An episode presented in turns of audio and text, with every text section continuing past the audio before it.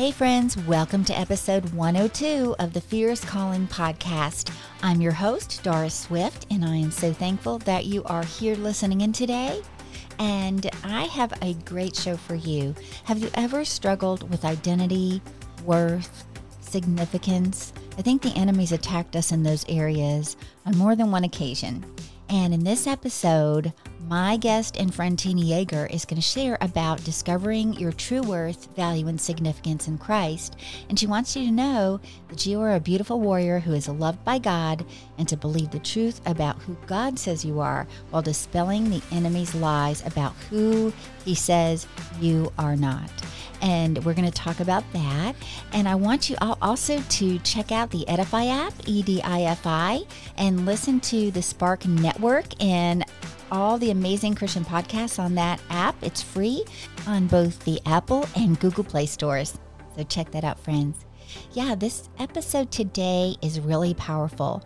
And the world is under such attack right now from the enemy. And identity is a big thing he's always tried to attack us with and keeping us ineffective for the kingdom because we're focused on our own insecurities, but we can be secure in Christ. And I know what Tina has to share is going to encourage, inspire, and challenge you. So listen in while I have a chat with Tina Yeager.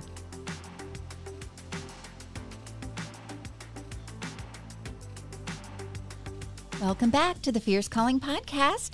Today, I am excited to welcome my friend Tina Yeager. She is an award winning author, inspirational speaker, life coach, and she hosts the Flourish Flourishment podcast. I love that she is a licensed counselor because that's near and dear to my heart.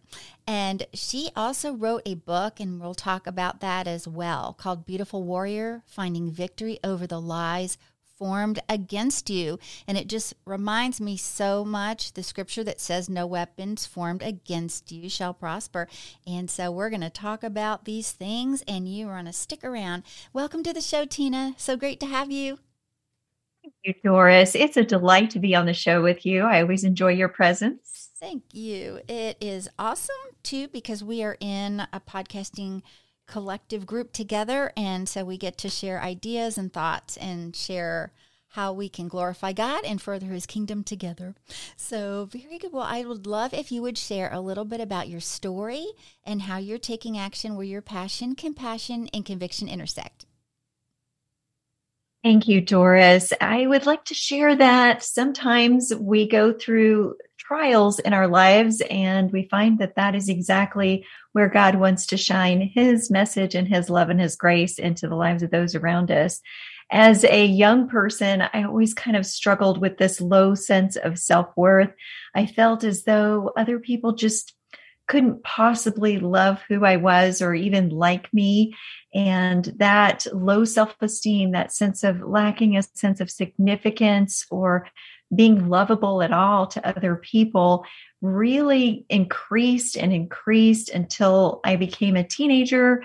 And in middle school, I started struggling with body image issues and an eating disorder. And that continued for eight years into my college years where I was really doing all kinds of things that were just not healthy and not functional to try to seek approval and try to fit in. And then after I finally came into a place where I was recovered from those things and the Lord really blessed me and and over time it did take time. I don't want anybody to think this was a overnight recovery, but I did get to the point where I eventually became a counselor and I saw women come into my office over and over again. Almost every single woman that I met with had the same low self esteem struggles, similar shame issues, identity issues, significance issues, feelings of low self worth and, and lacking purpose. And I realized I needed to share what I had learned and what these women desperately needed for healing with more than those I could meet with in my office as a therapist. So that was what prompted me to write the book Beautiful Warrior so that I could share that image of of overcoming those shame lies and overcoming all the ways that the enemy tries to destroy our identity and break us into these traps of of comparison and competition and looking at ourselves as needing to wear a mask and pretend we're okay mm-hmm. and all of those things that keep us trapped in those cells that lock us away from our purpose and lock us away from healing and truth. Yeah. Thanks for sharing all of that. And I know that the woman listening today can totally relate to everything that you were saying because, like you said, so many things of these struggles and lies are common amongst us and we can really fall prey to those. And I also love in the beginning how you had said that God can work and use our struggles and the trials that we go through, that He brings us through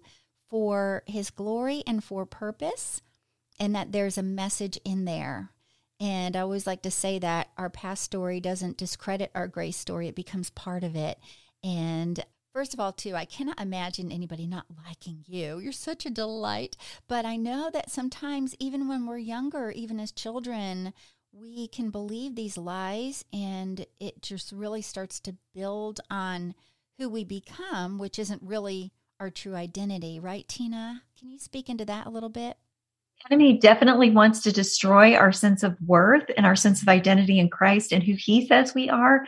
So he slips into our thinking either through the way others treat us and see us or things that we adopt on our own, or usually a combination of those two things. So I remember being very isolated as a kid. I had a hard time relating with other kids my age and I felt so isolated. I felt like I loved those other kids. I thought they were wonderful and amazing and interesting, but they didn't seem to want to connect with me. And I translate that to mean that I was just not likable and I wasn't worthy. And that really wasn't the case. It was just I was different. And it's okay to not be the same as everyone else. We all have something unique that God has created us for.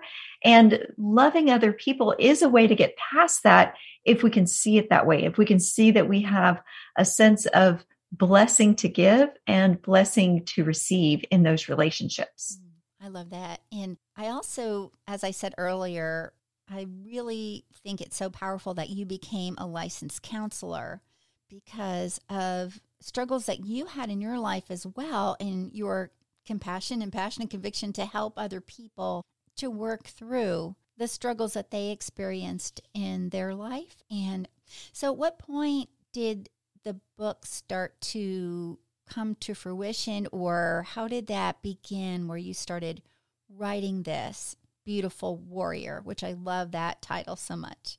The original title was actually Unlovable because that was how I felt and what compelled me to want to write the book from that perspective. Mm-hmm.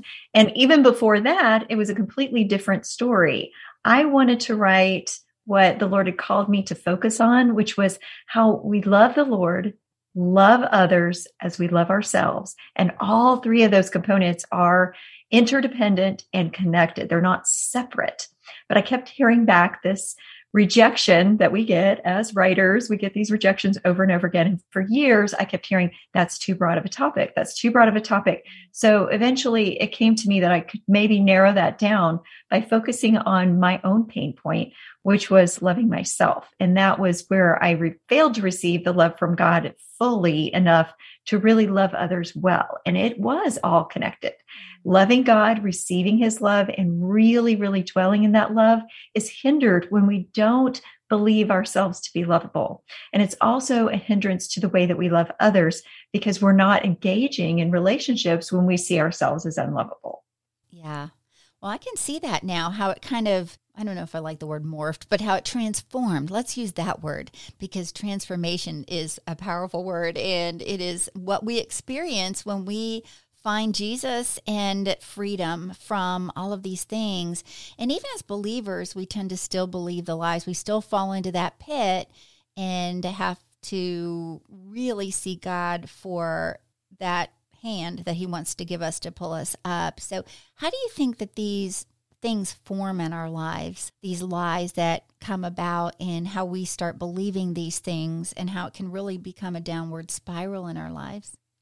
I think the enemy is very crafty and choosing little bits of truth to put in with the lie. So he'll pick things that we will believe. Mm-hmm. Like, for example, other people don't like you. So that makes you unlovable. So he takes that little piece. Well, maybe there are other people that don't like me, mm-hmm. but does that really necessarily mean that in God's opinion and in God's definition of who I am, he has made me unlovable? That isn't true. But he's taken a little tiny piece of truth, like an illusionist, mm-hmm. and morphed it into something that is a complete lie. So that's how we swallow these things and begin to believe them and make it part of how we see the world and see ourselves. Mm, that is so good how you said that he picks the lies that we'll believe because he knows our weaknesses, not because he can read our minds, but because we pretty much give him material to work with, right? Sometimes, but he can see the places that we have pain points and then he can really work on that like the chink in the armor or you know where we're not able to readily defend ourselves because we're weak or we already have a lacking in that area. So how do you do that with your clients when you meet with them? Are you still actively meeting with them don't have a licensed counseling practice mm-hmm. in North Carolina since I moved from Florida and my license, I still have a current license in Florida, but I can't use it in North Carolina. But I do life coaching mm-hmm. online on Zoom, and I have a you know very short list of clients. And yes, we kind of go into that. Where are you exaggerating this negative piece in order to make it something that's not true? Mm-hmm. And that's usually an indication that the enemy is in there distorting things. He's very good at distorting the truth and making it into a complete deception. And you can see that in our culture around us, mm-hmm. where something that sounds good really is distorted and exaggerated into something that isn't true at all. Yeah, that is really a great point to bring out because sometimes things do sound like, oh, well, this seems like it's godly or, oh, they're talking about Jesus, but it's not really the truth. It's kind of like a half truth. And when it's a half truth, it's not true at all. yeah. So that is really powerful that you brought that up. And in the book, it says here, finding victory over the lies formed against you. So take us through like the book, the progression. How do you lay that out to the reader to find that truth to be something that applies to their life? There's several things that I hit on in the book, and and one of them is that we put our identity in all the wrong things mm-hmm. because we're not putting them in Christ Himself, and that's just a temptation that's been around us since the fall in chapter three of Genesis, way back at the beginning of time. We have been tempted to try to create our own reality, our own godship over our lives instead of trusting him with who we are and recognizing whose we are really defines who we are. Instead, we'll look at performance, we'll look at appearance, we'll look at accomplishments, social status, other people's approval, all kinds of really toxic things that are always going to disappoint us. And it becomes like drinking salt water. We just get thirstier and thirstier for a sense of purpose and significance and identity. And all these things just keep disappointing us over and over and over again. And yet we keep going back to the brackish water to drink. And eventually that's deadly to our souls. Mm-hmm. And we don't understand why we get into this pit of despair where it's really a deadly spiritual place to be. But that's why it's because we're looking for all the wrong sources to fill us with fulfillment and identity and significance and purpose and joy. What a great way to lay that out because you use something that we can relate to. You know, when you said salt water, because it's water, but yet it's not healthy for our bodies. It's not the kind of water that we need. It's not like the living water that we need. And so that is really special. Can you remember maybe a turning point in your life when you dealt with the different struggles through college and all of that, where you were dealing with the eating disorder and all of that? Because I know that there are listeners now who may be currently struggling in that area or have and just aren't quite sure how they can break free from that. So, what, what was maybe a turning point for you in that, Tina? Well, first of all, I would recommend that you don't do what I did and try to do it all by yourself. Okay. I, I would say that it would be faster and more effective and safer if you sought professional help, which I did not do.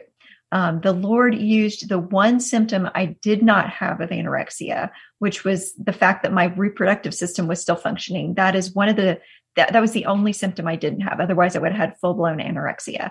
And I became pregnant.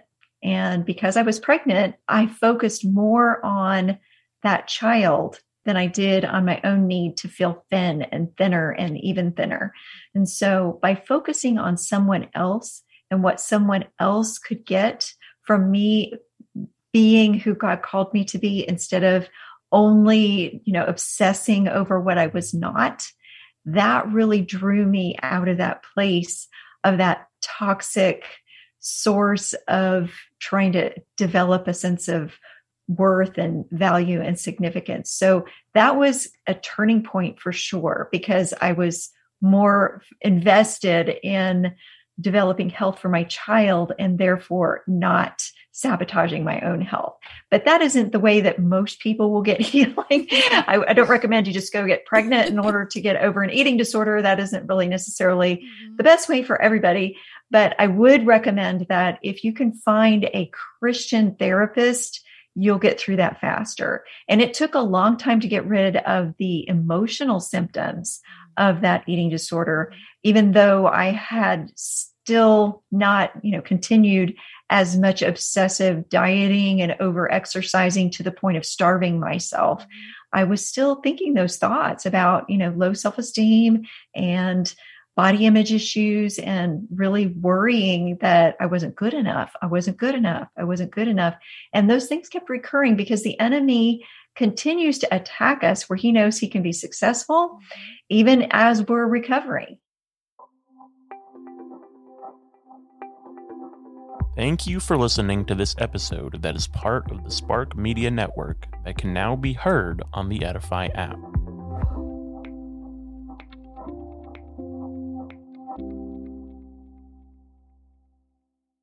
The enemy continues to attack us where he knows he can be successful even as we're recovering. He continues to try to use those same old routines of attack on our identity and our self worth and our sense of centeredness in Christ. So the Lord had to keep recentering me in Himself and my relationship with Him and my praying with Him and spending more and more time with Him in meditation, prayer, dwelling on Scripture and who He said I was.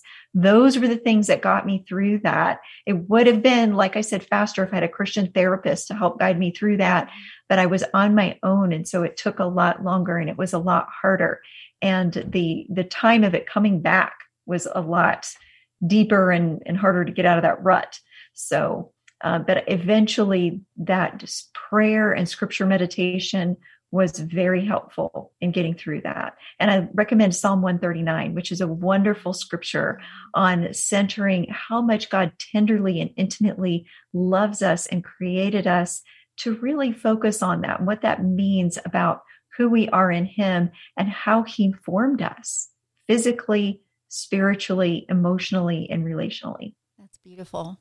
And what a great passage of scripture to recommend because that can be meditated on over a long period of time, just taking it piece by piece, just to, like you said, really see how God created us and how intimately he knows us and how we can know him as well. So, and God used a baby to bring you through and bring you out of that and change your focus. And he can use whatever, but you know, a precious little life. I got what you were saying, and what came through was when we are outward focused on something else, someone else, and serving and caring and loving someone, it can really cause us to change our perspective and not be so inward focused on the things that actually become idols in our lives, right? Yeah, it is all connected.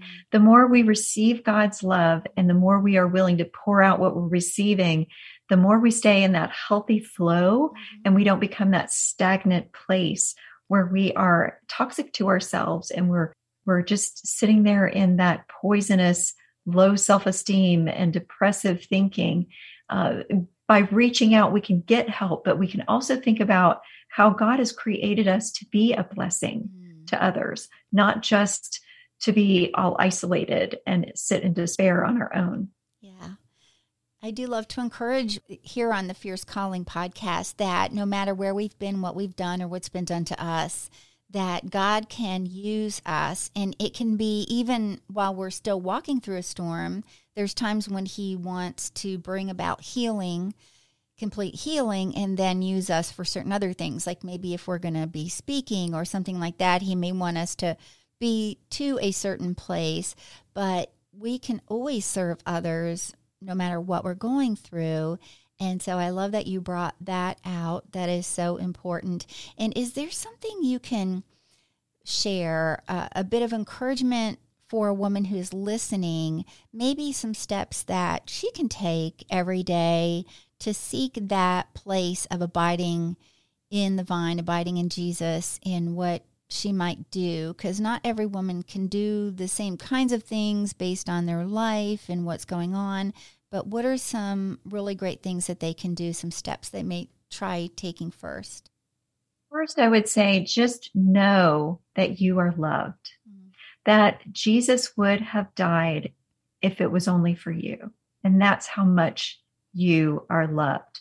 You are significant because the blood of Christ renders you significant. And that is the most important thing that you need to keep in the forefront of your mind at all times. And don't let the enemy distract you from your value that is anchored in what Jesus says about you, not about what you've done, not about anything you can possibly ever do, not about even who you are, but only about who Jesus is. That is what gives you value.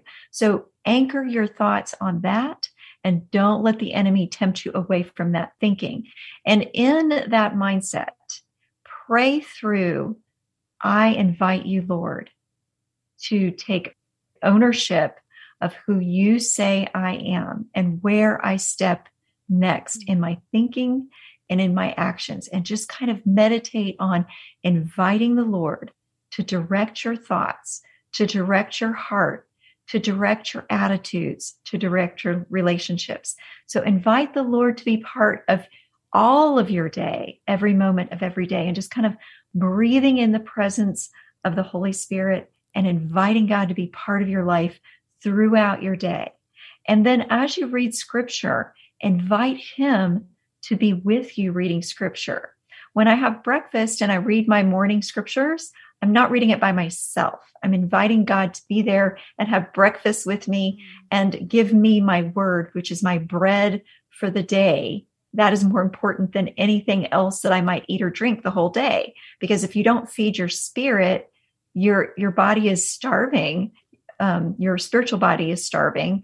Even if you fed your physical body, are you going to walk around without the mm. health of your spirit to lead you through that day? So make sure that you take time just even if it's one verse to begin your day with one verse it can be a short verse something so that you have fed your spirit and that you have invited god to help you ingest that and make it metabolized into what you think about and who you are and how you lead the rest of your day. Because if the spirit isn't in it, you're just reading words. So you need to invite him to guide you through that. So those are two very, very important things. And then the third thing is find a healthy Christian mentor and group to connect with in community and fellowship.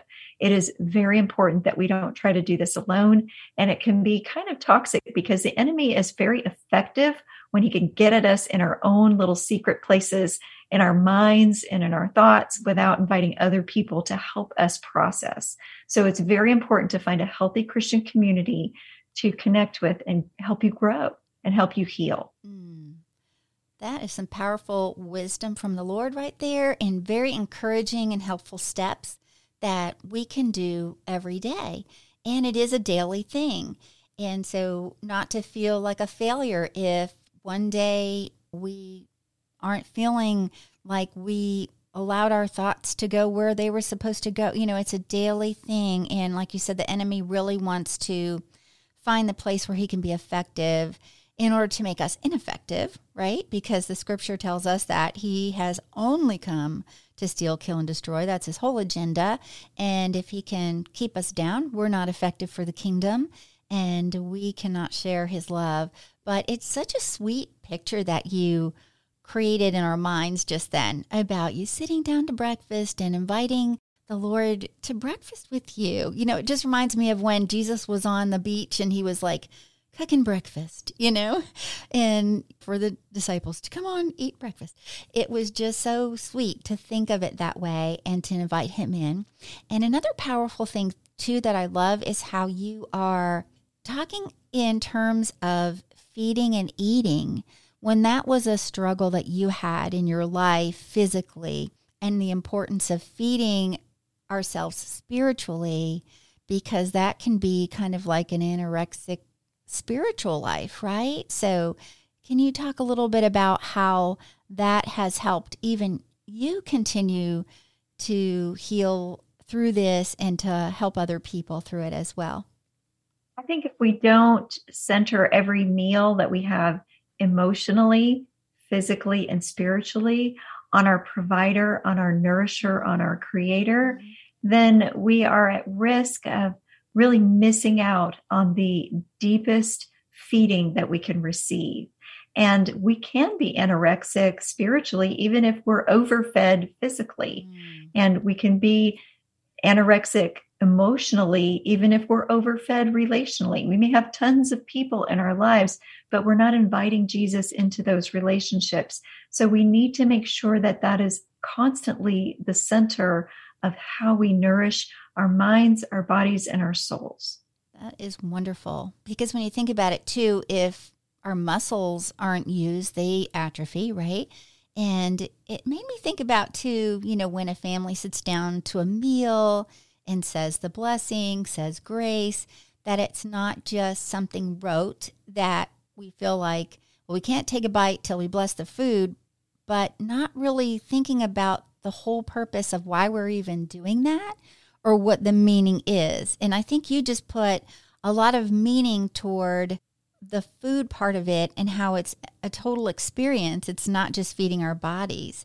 So thank you for that. I think that is so helpful and it's going to help a lot of our listeners today think about that and something they can impart also to their children because they might have a child who's struggling and feeling they have no self worth. And it's hard for a parent to try to encourage their child in those areas. So I love that you have a ministry that helps us to see what God's truth is in this area and also a podcast. Tell us about Flourishment. Where did that come from?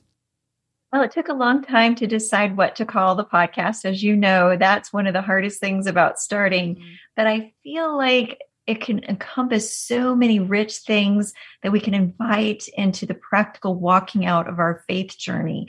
When we think about how to flourish, God doesn't want us to just get by. He wants us to flourish in our callings, mm. to flourish in the life that He designed for us. Doesn't mean we're always happy and everything goes well, but it does mean that we are filled to overflowing with His Spirit, with His presence, and with the good things that He has for us for healing and moving forward in our relationships and in the things that He's called for us, that it's a good work that He created in advance for us to do, as Scripture says. So He created us with a purpose. And when we can find out how to live that our best way and all the things that go into that, then he's really got an opportunity to bless us. And so that's what I was hoping for in the podcast is to highlight all the experts that can, like we say, feed into our spiritual well-being. And I do love that it because you know, flourishment is what you're talking about, but flourishment, like we're meant to flourish. And that is a truth from God. And so those things are so important to focus on the truth of what he says and what's true about us and what's true about him. Because oftentimes the things that we feel are not true about us stems from something we're believing that's not true about him. And so I love your encouragement and just this book is amazing. And could you let the listener know how can they connect with you, Tina, and find your book and all about your podcast and everything? Well, everything you need to know is on my website, and that's at tinayeager.com. And that's Y E A G E R, tinayeager.com. So that's pretty easy. Everything's there. Yeah. And I'll have those links in the show notes so the listener can find you and check out your book, Beautiful Warrior Finding Victory Over the Lies Formed Against You. And who doesn't need that book? We all need that book, okay? Let's just grab some copies so that we can have some on hand to give to friends because we're also called to encourage and lift each other up. So oftentimes we may be in a position where we can use this wonderful resource to help someone else who's struggling in this thing we call life. But God says, you know, that He wants us to live life abundantly. Jesus said He came that our life would be abundant, that we could live it to the full. And so I can definitely see how your encouragement and what He's doing in and through you and your ministry is sharing that truth with a lot of people who need to hear it. So thank you so much, Tina. It's been such a joy having you on today you, Doris. It's been my honor and delight to be here. Thank you, friend. Well, God bless you, and we will talk soon. Thank you so much for listening today. This was such an encouraging episode and so needed, especially today when things are so crazy in the world and we really need hope and we really need to know who we are in Christ so we can, in turn, walk in our fierce calling to help others walk in theirs and to find hope in Christ. And, you know, there's so many things that we talked about that were so powerful. And I love this quote where Tina said in the show just know that you are loved, that Jesus would have died if it was only for you. And that's how much you are loved. Friend, you're loved. We're all in this together. And you are not alone. And if you find yourself trying to isolate away, that's a red flag. We do want to find time to pull away from the crowd like Jesus did and spend time with the Father. But if you're doing this on a regular basis to avoid people or conversations, then that is an indication that there might be something deeper going on, and there's a community of believers who want to come around you and pray with you and pray for you so don't miss that friend. Reach out to Tina at her website. I have the links in the show notes for you for her website and her book. And I hope you join me next time when I talk with another believer in Jesus who is taking action where their passion, compassion, and conviction intersect. Until then, friend, have a blessed week, and I'll talk to you soon.